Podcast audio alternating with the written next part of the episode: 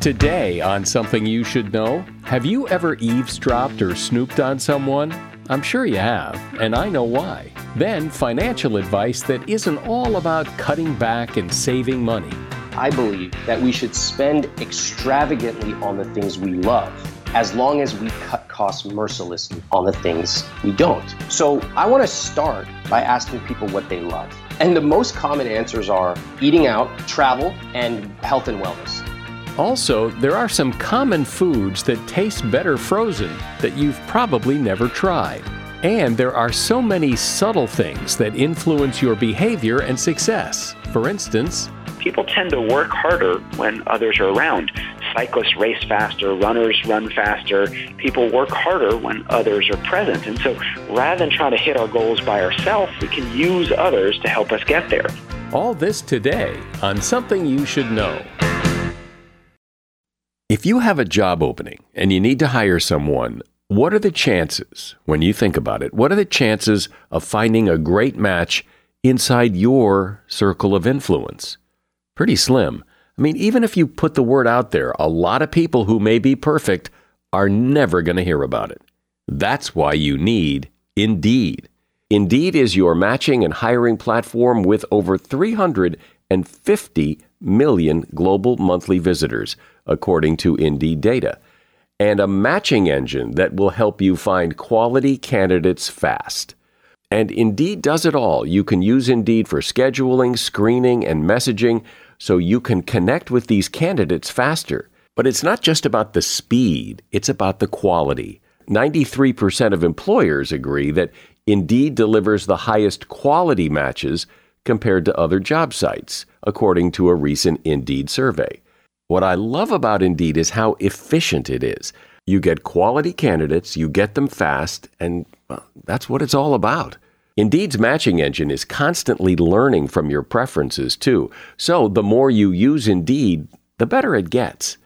And listeners to this show will get a seventy-five dollars sponsored job credit to get your jobs more visibility at Indeed.com slash something. Go to Indeed.com slash something right now and support our show by saying you heard about Indeed on Something You Should Know. Indeed.com slash something. Terms and conditions apply. Need to hire? You need Indeed. Something You Should Know. Fascinating intel, the world's top experts, and practical advice you can use in your life. Today, Something You Should Know with Mike Carruthers. Hi, welcome. And thank you for listening to Something You Should Know. Clearly, you have a lot of choices. You could be listening to one of bazillions of podcasts, and I appreciate the fact that you chose Something You Should Know to listen to today. First up, have you ever eavesdropped and maybe felt guilty about it? Well, it turns out that eavesdropping or snooping is something pretty much everybody does. It's human nature, and it once served a very important purpose: survival. In fact, all animals eavesdrop. In order to protect ourselves from our enemies, we're wired to try to discover things they don't want us to know. Conversely, we keep secrets from people about things we don't want them to know. Think about the purpose of a whisper. The only reason people whisper is to tell something so that someone else doesn't hear it. Although it's considered bad behavior to eavesdrop, it's pretty hard not to do. Even though we don't need to do it for survival so much anymore, we still have that curiosity to know what other people are doing behind closed doors. We satisfy that desire today with things like reality T V, social media. All of those things tap into our biologically driven need to peek into other people's lives.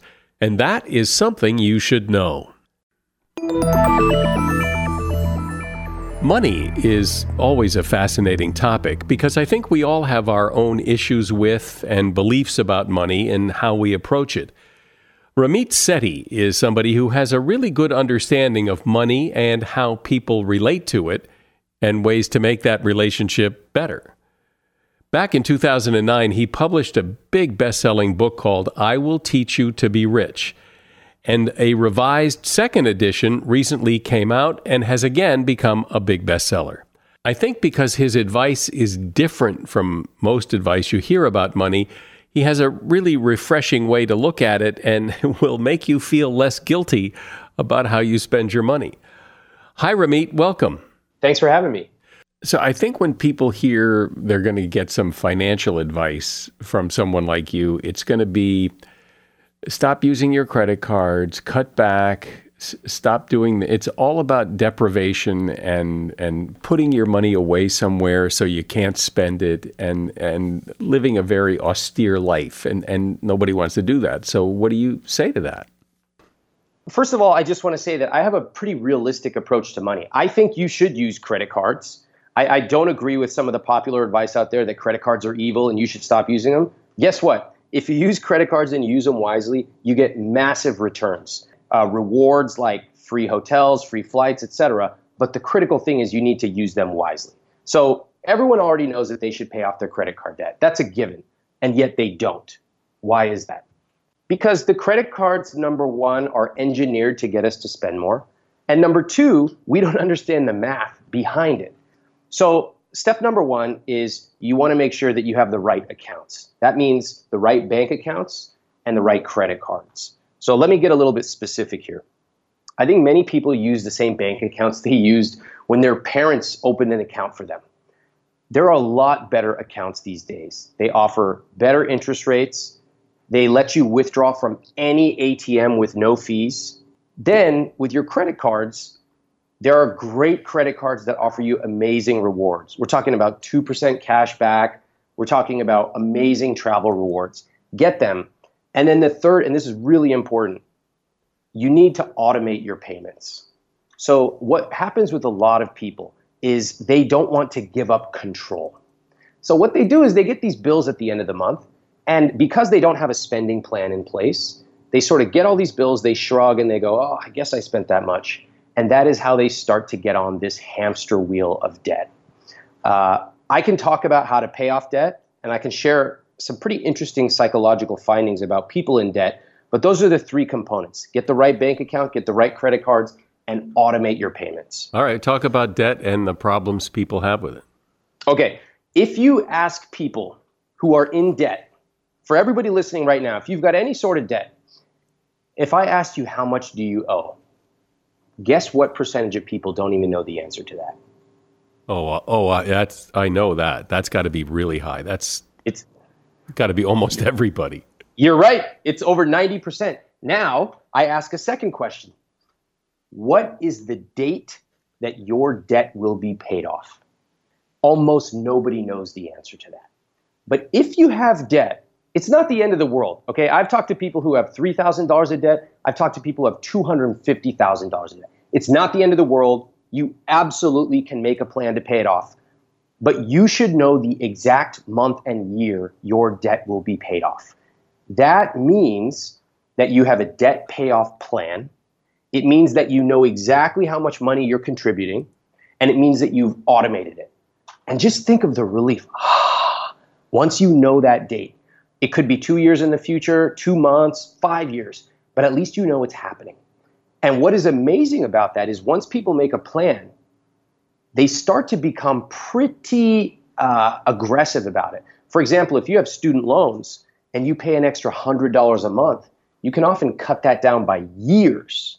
Okay, people don't understand this because it's just this murky number in the back of their head. So make a debt payoff plan if you've got it.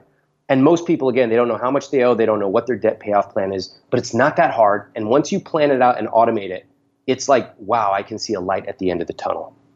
So let's talk about spending money and advice for people who are maybe spending too much money.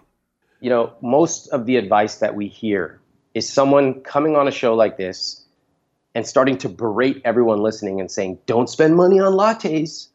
Don't buy jeans. Don't go on vacation. And I just never wanted to live life like that. And I frankly don't even think that's good advice.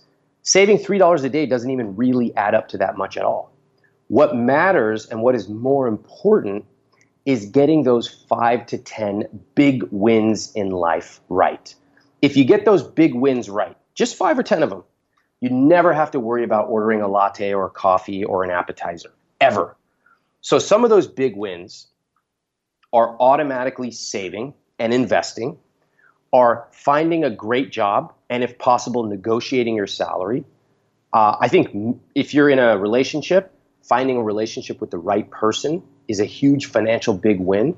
Sounds counterintuitive, but it's one of the most important determinants of your financial health. So if you get these five to ten right, you don't need to worry about three dollar expenses here and there. And that's the difference in how you approach money once you integrate your psychology versus just this random advice that you see on the news all the time. I got to say, it drives me nuts. That's why I'm really happy to be able to be here and share this different perspective. But the fact is that a lot of people who are in trouble with money are in trouble because they spent too much. They spent money they didn't have, and now they're in debt.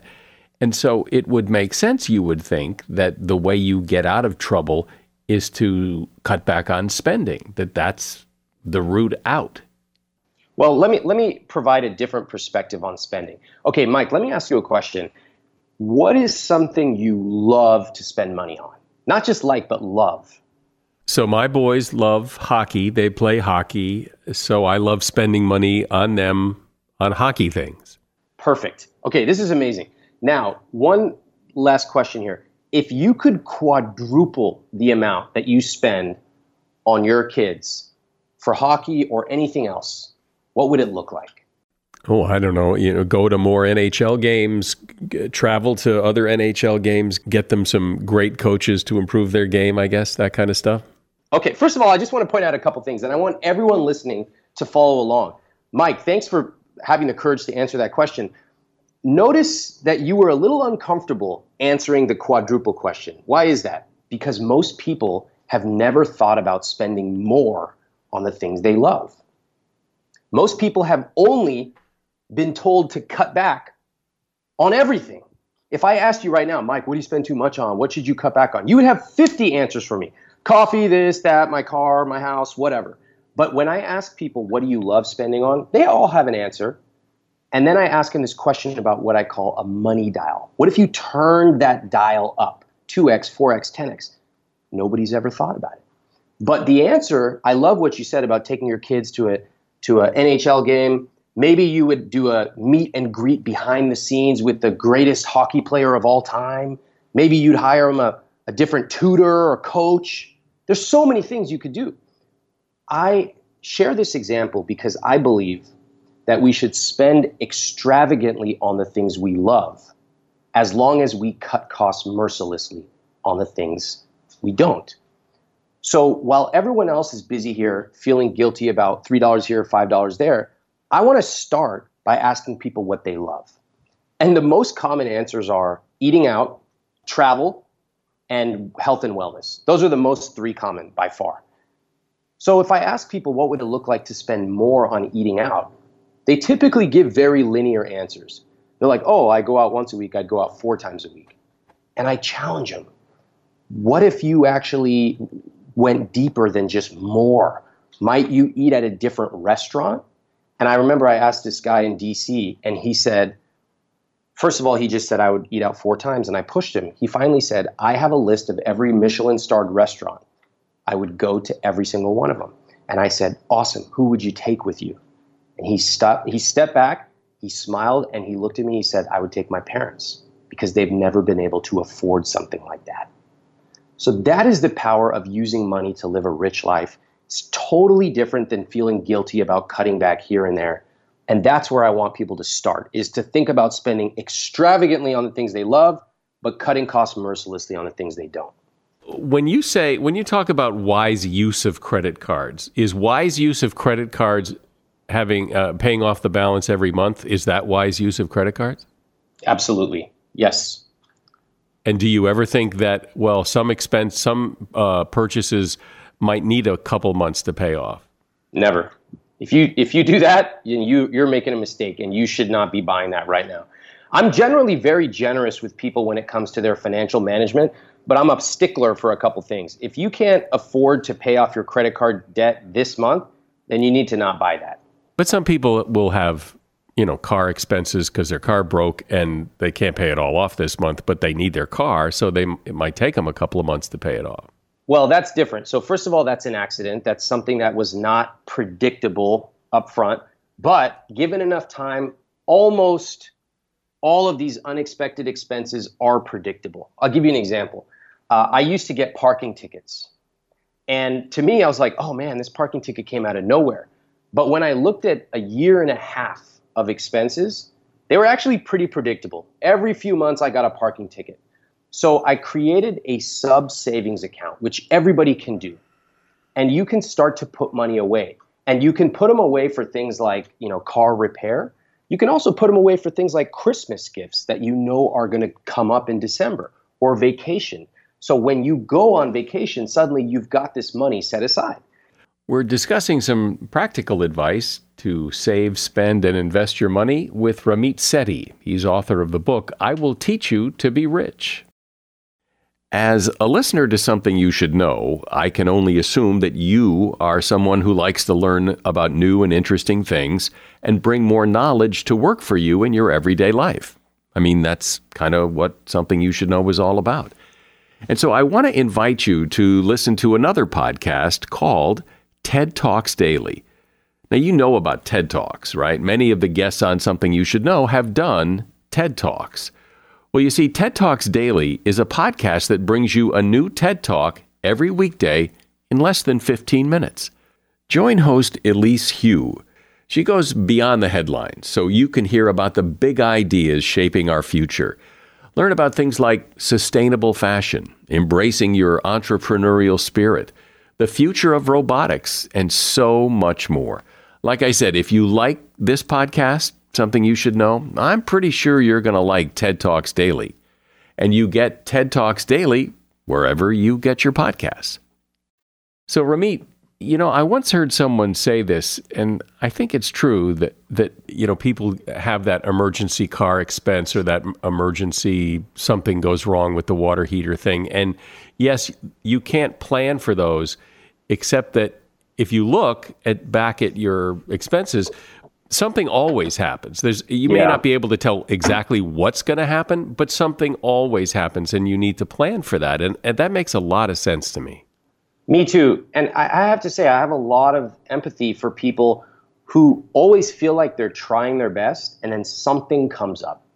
And I can understand, especially if you've got an old car or you live in a place that's constantly breaking down. I completely understand that. The answer, though, is not to just keep trying to put a Band-Aid on it. The answer is to step back and realize, wow, I might need to play a totally different game. And that game means I need to make a plan, set an emergency fund up, automate it, and then if I have to use it, I'm set. That way I don't fall two steps behind when something comes up, because it always will. Well, it's kind of refreshing to hear this advice, because you're really coming at it from a different perspective rather than the usual, you know, stop spending money here, don't waste money on that, cut back on everything. You're saying, you know, spend money on the things you like and don't waste money on the things you don't. And, and, it makes perfect sense, and I think people need to hear that. Thank you. Thank you for saying that, and that is exactly how I feel. I think when you ask most people, what are the first words that come to mind when you think of money? They will almost always say the same things. Shame, guilt, embarrassment, and is it too late? These are super common. Every single one of them is negative. What I like to hear people say after they read my book is calm, cool, collected, I have a plan, and I'm living a rich life. And what I love about this concept is if your rich life is sitting front row at a hockey game, or if it's buying a really nice leather jacket, or eating out at an amazing restaurant once a month, once a week for that matter, great, be my guest. I'll show you how to do it. And I think that there's too much judgment in the personal finance world. I think that, honestly, people want to spend money on the things they love. They do need a little bit of guidance as to how to make it all work.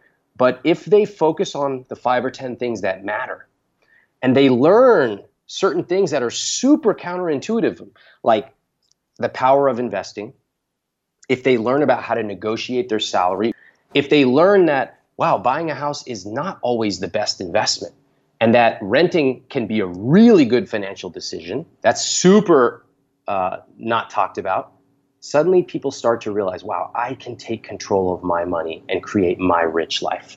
it's totally different than what everybody hears every day. Okay, lastly, since you just brought it up, uh, negotiate your salary. What's the best way to tackle that? Okay, um, when it comes to negotiating your salary, I have helped thousands of people do it, and a lot of them uh, negotiate between six thousand dollars and twenty thousand dollars on average. That's a big number, but it depends on how much they're already making.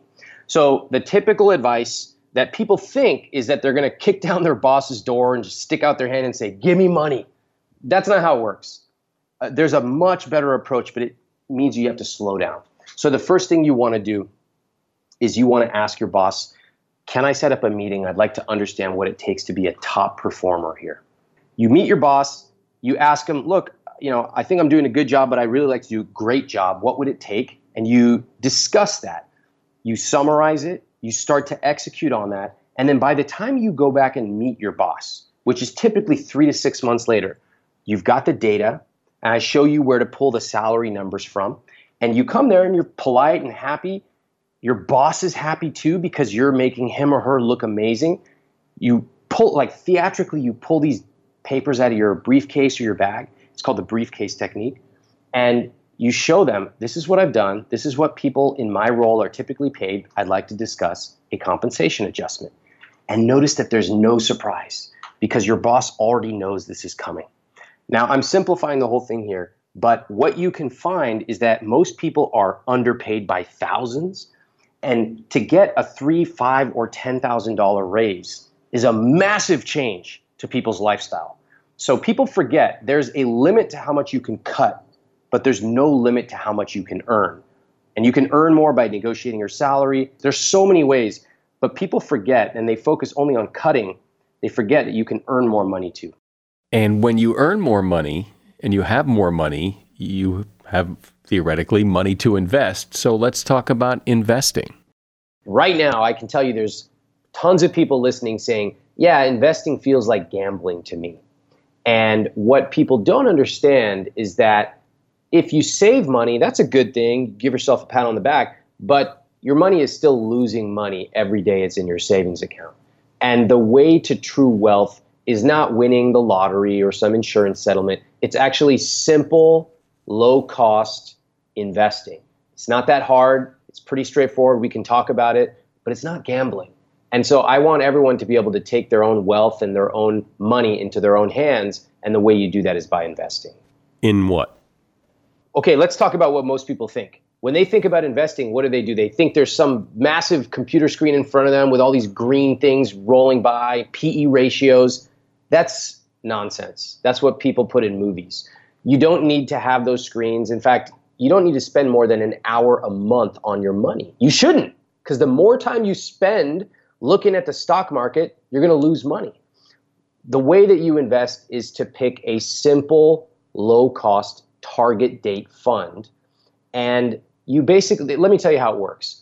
If you te- go to a, a typical low-cost company, all you need to know is how old you are. That's it. People think investing is about picking stocks, but it's not. What you want to do is you want to pick something called a target date fund. And a target date fund, I'll tell you why it's special. Number one, it's one fund that automatically includes stocks, bonds, all that stuff. So you don't have to sit there and pick it out. And it's a good thing because most individual investors are not very good at that. The second thing that's really powerful is that as you get older, it automatically rebalances. It becomes a little bit more conservative, and that means that as you get older, your money stays safer. This is a really, really simple way to invest, and all it means is you set it up automatically every month. Money comes out of your paycheck. It goes into your investment account. Boom. Your money will start to accumulate and grow and grow, and that's where the magic of compounding comes in. And where do you get these funds? Okay, you can find these at any fund company. So I invest through Vanguard. I don't have any association with them, but any of these great companies, Fidelity, Schwab, they all have them. But let me tell you why most people don't know about these. So if you go outside and look at a billboard, you're going to see these nonsense advertising that say things like, be better than average. And this really hits home with Americans because in our relationships, we want to be better than average. At work, we want to be better than average. But in investing, average is absolutely perfect. That's exactly where you want to be. So what happens with the typical American is that they absorb these messages that, oh, I really need to pay some guy to look after my money. And what we don't realize is there's a lot of secret things that Wall Street bundles in that they hide from the average investor. I'll give you one number that most people don't know. Did you know that if you pay someone to manage your money, let's say you pay a one percent fee. Well, that doesn't sound like a lot. one percent for me to not have to worry about it. Some guy takes care of it. Guess how much of your returns you're now paying because of that one percent fee. Take a guess, Mike. Oh, I, I have no idea. twenty-eight percent of your returns. What? twenty-eight percent of your returns are now going to someone's pocket. Why would you pay that? It doesn't make any sense. It's not like hiring someone to come clean your house or mow the lawn. That's a flat fee.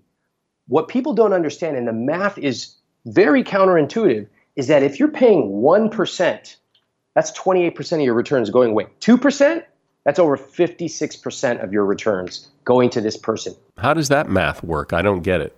Exactly. So you think, oh, one percent, that's not that much. But you have to remember, it compounds over time. But here's the basic gist of it.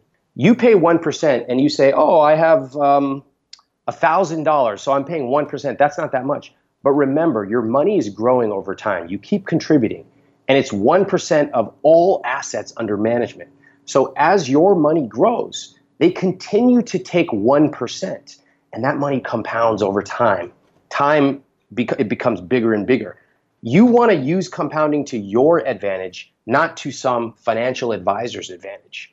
So here's what I'm saying. Most people who complain about money have never spent one weekend reading a good book about personal finance. I want people to take this seriously. I want you to read a good book, and I want you to realize you can take control of most of the finances in your life. Well, there's something refreshing, empowering, and kind of freeing about your advice. Uh, you know, spend money on the things you want and don't spend money on the things you don't, but really enjoy spending money on the things you want. And, and you know, that sounds like a better life. Ramit Sethi has been my guest. He is the author of the very popular book, I Will Teach You to Be Rich, and you can see that book, and there's a link to it at Amazon in the show notes. Thanks for being here, Ramit. Thanks, Mike. I really appreciate it. Some people are just more influential than others, and some people are more influential in some situations than others. So what are those factors that make someone influential, particularly those hard to detect but powerful factors that make somebody very influential? And more importantly, how can you become more influential? Here to discuss that is Jonah Berger. Jonah is a professor at the Wharton School at the University of Pennsylvania and author of several books, including Invisible Influence: The Hidden Forces that Shape Behavior. Hi, Jonah. So is being influential and being persuasive, do you think it's it's a talent? Is it a gift or what? Well, not so much. Uh, you know, we definitely have people in our own lives that, that seem to be more influential, but we can be more influential ourselves if we understand what makes people influential in the first place. Um, some researchers looked at negotiators to try to figure out what made certain negotiators more successful. And they found that one simple trick uh, led negotiators to be much more successful, to reach better outcomes uh, and get a bigger slice of the pie. And that trick, very simply, was imitating their negotiating partner. Uh, their negotiating partner crossed their legs. They did the same thing. Their negotiating partner uh, rested their hand on uh, their cheek on their hand. They did the same. Subtly imitating or mirroring the mannerisms, the words, the language uh, used by someone else led negotiators to be more successful. Same same thing actually in a sales context. So in a, a restaurant engagement, uh, for example, if the waiter or waitress uh, reads your order back to you word for word, they just got a seventy percent higher tip. Uh, and so it's not just that certain people are naturally more influential than others. They use some of these tools that we ourselves can use. We don't just want to listen to others. We want to emulate them as well, whether their language or their mannerisms. Uh, the more we seem similar, uh, the more likely they'll be to like us, to trust us, and the better those interactions will go. I imagine most people would think, gosh, that seems so simple and so uh, elementary that it, it couldn't work. How could that be a way to be influential, just by mirroring back or So there must be other ways that we don't think of that are kind of below the radar there that, that work, what, correct? Yeah. And, you know, in this case, imagine you and I are chatting and we find out we have the same birthday, or we went to the same high school. Suddenly we feel like we have more in common. We feel a kinship. We like each other more. We trust each other more, and our interactions go better. And that's exactly what mimicry does. But mimicry is only one of the, the dozens of uh, subtle and often surprising tools. That another great one is the power of peers to motivate us. How can we use others to help us reach our, our goals? Um, and it turns out that peers can be a great way to do things we couldn't do uh, otherwise. People tend to work harder when others are around. Cyclists race faster. Runners run faster. People work harder when when others are present. And so rather than trying to hit our goals by ourselves, we can use others to help us get there. Working out at the gym, for example, rather than at home, or going running with someone else rather than running alone will help us run faster, work out harder, and as a result, be more successful. You talk about how new products should be different, but not too different. How does that fit into this discussion? Yeah, they're different flavors uh, of influence. Sometimes people do the same thing as others. Sometimes they do something different, and sometimes they do something in between. And this, this in between is really important when launching a new product or idea. Uh, I think a good way to think about it is, is pitching like Goldilocks from Goldilocks of, of Three Bears fame. Usually we think it's all about being different. A new product or service, we want to talk about how different it is uh, than something people have seen before. If they feel like it's different, they'll want it and will be successful. But if you look actually at successful companies and ideas, they tend not to be different. You think about Google and Apple, for example, as succeeding because they're different, but Apple actually wasn't the first, or Google wasn't the first to introduce the things they've become synonymous for. Google wasn't the first company to do online search. They just did it a little better than someone else. Apple wasn't the first to introduce the digital music player. They just did it better than someone else had done. Um, and so if you actually look at the data, it's not about being different. It's about being optimally distinct, similar and different at the same time. You know, if something is too different, people think it's scary. I don't know how to use this. I don't know how to fit this in uh, to my existing world. Why should I buy this if I don't know how I'm going to use it? At the same time, if something is too similar, exactly the same as what we're doing already, what's the what's the reason to switch? Why do we need to put the effort in to do something different? In between is just right. Just like Goldilocks and the Three Bears, you know, one side's too hot, one side is too cold, but in the middle's just right. When we mix similar and different, when we're optimally distinct, that's when companies and ideas end up being successful. Similar enough to feel familiar, to, so people understand it, they can see how it fits in their life, but different enough to feel novel, feel distinctive, and feel worth adopting. Give me some other um, examples of this, because I mean, there's so many in the book. Uh, you say that uh, successful athletes have older siblings. Is is that going back to the idea of, of having peers that push you along? It's both. It's actually being similar and, and, and different uh, at the same time. When when researchers looked at uh, what makes elite athletes successful, what they have in common, they found that a lot of them had older brothers or sisters. Uh, and you might think it's all about uh, older brothers and sisters playing the same sport. So uh, if your older brother or sister plays tennis, you sort of you know, follow them along to the, their tennis lessons, and you pick up a racket earlier, and you play with them, and you learn, and you compete, and so you get better.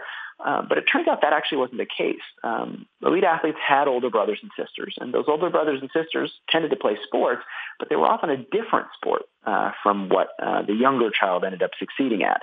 Uh, and so why was that, was that helpful? Well, it turns out that uh, older siblings do two things. One, they provide a guide, uh, a person to follow to do something, a competitor to get better, but they also provide something to contrast yourself against. If your older brother and sister is really good at tennis, it's going to be hard to be better than them uh, at tennis. They've got a head start on you. They're taller, they're bigger, and they're probably going to be much better. And so younger siblings don't just follow. They also differentiate. They try to separate themselves and craft their own path. Uh, if their brother or sister is good at tennis, maybe they take up baseball. The same thing in our own families. If an older brother or sister is the smart one, we become the funny one. If they're the artsy one, we become the sporty one. And so those individuals in our lives, in this case, our siblings or our family members, uh, shape our behavior often without us even realizing it. Well, it's interesting when we think about the choices that we make and we don't really think why we make them. We pick this thing over that thing, or we do this thing over that thing. And, and but if we stop and think, well, if we stop and think, you know, why we pick one can of pasta sauce over another, would we be able to figure it out, or is it all just happening behind the scenes? It often is happening below our awareness, often in a way we don't even realize. We did a bunch of research on baby names, looking at why people pick a given name for their child. And if you ask people, they'll give you an answer. People say, oh, I picked this name because it's similar to my aunt's name, or, oh, it was similar to a friend's uh, name that I had growing up. And yet, well, we all have these idiosyncratic individual reasons for picking names. When we our kids get to kindergarten, they often end up having the same name as two or three other kids in their class. And so if it's all about being different, how did everyone end up being the same? If we're all trying to separate ourselves, how do we end up being similar? Well, it turns out that without our awareness, we're subtly influenced by what names are popular at the moment. Uh, if, uh, let's say, Lisa's popular, for example, we may not name our child Lisa, but we're more likely to name them Lindsay or Larry, other names that begin with that L sound. Or similarly, hurricanes. Uh, Hurricane Katrina comes around. You'd think no one would name their child Katrina after that. Yet Hurricane Katrina has a big, significant impact on naming patterns. ten percent more babies were born with K names after Hurricane Katrina. Again, not the same name as Katrina, but a slightly different name, because hearing Katrina more often made those K names sound better, and as a result, we adopted them. And so even simple things like how good something sounds is not just driven by our own personal preferences. Sometimes it's driven by the things we hear and see in our surrounding environment. But what about once you have a personal preference? Is it pretty hard to move people away from that, e- even with all the things we know, or that well, well that you know? I don't know them yet, but um, because people have latched onto something. Once they have, then it's tough to move them. You would think so, but it's actually surprisingly easy to change people's behavior. You know, imagine you're out to dinner, for example, with a group of friends. Uh, you're hungry, so you start perusing the menu. You figure out what entree you like, and your stomach starts rumbling. You can't wait for the waiter to come over. Finally, after a couple minutes, they come over. They start taking orders. Your friend of yours orders, and they end up ordering the same entree that you were thinking of getting, the exact same thing. And then it comes to you. Do you pick the same thing, or do you pick something different? And, you know, as individuals, uh, as people who think they're independent, we'd love to say, well, yeah, I'll stick with the same entree. Of course, you know, why would I change my, my choice? Yet we don't. Overwhelmingly, people end up changing what they were going to pick, picking something else um, because their friend chose it, and it makes them less happy as a result. They end up being less satisfied uh, with the entree they chose. And so even in this case, it's not just about following others. Sometimes it's about differentiating ourselves. And, and that's why I find influence so interesting. You know, they're different flavors. Sometimes we're similar. Sometimes we're different. Sometimes we're optimally distinct, right in the middle. Sometimes others motivate us. Sometimes others demotivate us. And by understanding these subtle and often surprising influences, we can take advantage of their upsides and avoid their downsides. You know, that's an interesting uh, example, uh, one I've often wondered about. If you're going to have the whatever dish and somebody else orders it first, why should that influence your choice now? They should get what they want, and you should get what you want. And and, and yet, you're right, people change because they don't want to be look look like a copycat, I guess, or something. Yeah, I mean, imagine your neighbor bought the car you were thinking of getting. Uh, you'd say, oh, well, I should still buy that car. It's the car I like. Yet the fact that they bought it makes us a little less likely to buy it. We're worried we're going to look like a copycat. We're worried we're going to look like exactly the same as them. And so we don't uh, we don't imitate, and we actually avoid doing what we already liked to try to be different, to try to be distinct. What can cockroaches teach us about motivation? So a great study was done by a number of uh, researchers looking at what motivates people to action. Uh, in this case, they didn't look at people. They looked at cockroaches. They had cockroaches run little races. So they ran down a track trying to hide away from light, and they timed how fast they ran. Uh, what they found is that cockroaches ran faster when other cockroaches were around. A little cockroach ran faster down the, down the track if other cockroaches were watching that cockroach. And indeed, decades of research has shown the same thing for people. We do things, many things, though not all things, faster and better when other people are around. If you're tying your shoes, for example, you're faster to tie your shoes if someone's watching you. Uh, and similarly, if you're running in a race or, uh, uh, you know, biking, uh, we're faster to run or bike when, when other people are around. The mere presence of others, they don't have to be competing with us, but the mere presence motivates us to work harder, but not always. We've always had, uh, we've often had that experience, for example, where you're trying to parallel park and someone else is in the car and you find yourself having more trouble uh, than you usually do. If you've ever tried to tie a bow tie, it's difficult to begin with, but it's even more difficult when a bunch of people are watching you. So when do others make us work faster and harder, and when do others make it more difficult for us to get stuff done? Turns out it depends on the type of task we're doing. For things that are easy to begin with, things that we've done a number of times, well, others help us do them faster and better. But for things that we're not so good at, things that are difficult, like parallel parking or tying a bow tie, the mere fact that others are present makes it harder for us to do them well. Isn't that interesting? But you, you're right, it's true. I mean, if if you're having trouble with something, having somebody watch you makes it more difficult for some reason. And you, you I guess you're more self-conscious of how you're screwing this up or, so, or something. But you're right. Yeah, it's it it's really amazing. So knowing knowing what you know and understanding that all these things are going on, well, what can we do with that information? How how, how do you then corral all this and start using it to your advantage? Well, the first thing is awareness, right? If we're if we're aware of influences, you know, we're often not, but if we become more aware, if we become attuned to how they're shaping us and uh, how they're playing a role in our environment, we can take advantage of them. Influence is not a bad thing. Often it can be a good thing. Uh, it can help us make decisions faster and easier than we would otherwise. Uh, and it can motivate us, like we talked about. It can encourage us to work harder and perform better than we would. Yet sometimes it leads us astray. Sometimes we make worse decisions when, when others are around. And so by beginning to understand influence, how it works and how it shows up in the world, we can take advantage of its upsides and avoid its downsides. And that's really why I wrote Invisible Influence. There's lots of scientific research on influence, but most of us still don't see it. And if we can begin to see it, that's how we can use it. Well, going back to the idea that having people around helps helps you do better and faster and, and all that, what is it about that? What's the magic ingredient that's causing that? What's going on in a person's head that says, people are watching me, I'll do this better? It's called social facilitation. That's the technical term for it. And whether it's a cockroach uh, running down uh, a race or whether it's a person uh, working at the office, others get our competitive juices flowing, uh, and they also uh, generate uh, physiological arousal. They fire us up, and they ready us to take action. Uh, they make it easier for us to engage in the dominant responses or the things that we're, we're already good at. And in some sense, others facilitate what we're already used to doing. But again, whether that's good or bad depends on the thing we're doing.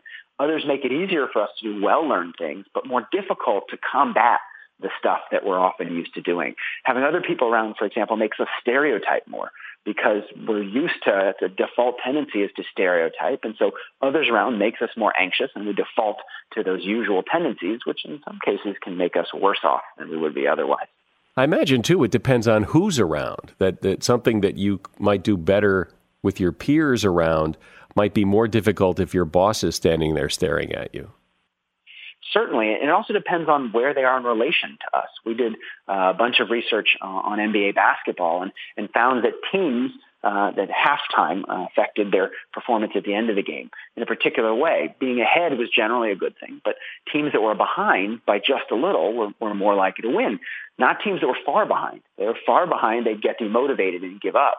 But teams that were behind by just a little got motivated more, they worked harder, and, and they closed the gap. And so thinking about the people we surround ourselves with is really important. Uh, if we're trying to motivate ourselves to work harder, whether at the gym or at, uh, at work or lose weight or exercise, we need to surround ourselves with the right people, pick our peers carefully, uh, and use that influence.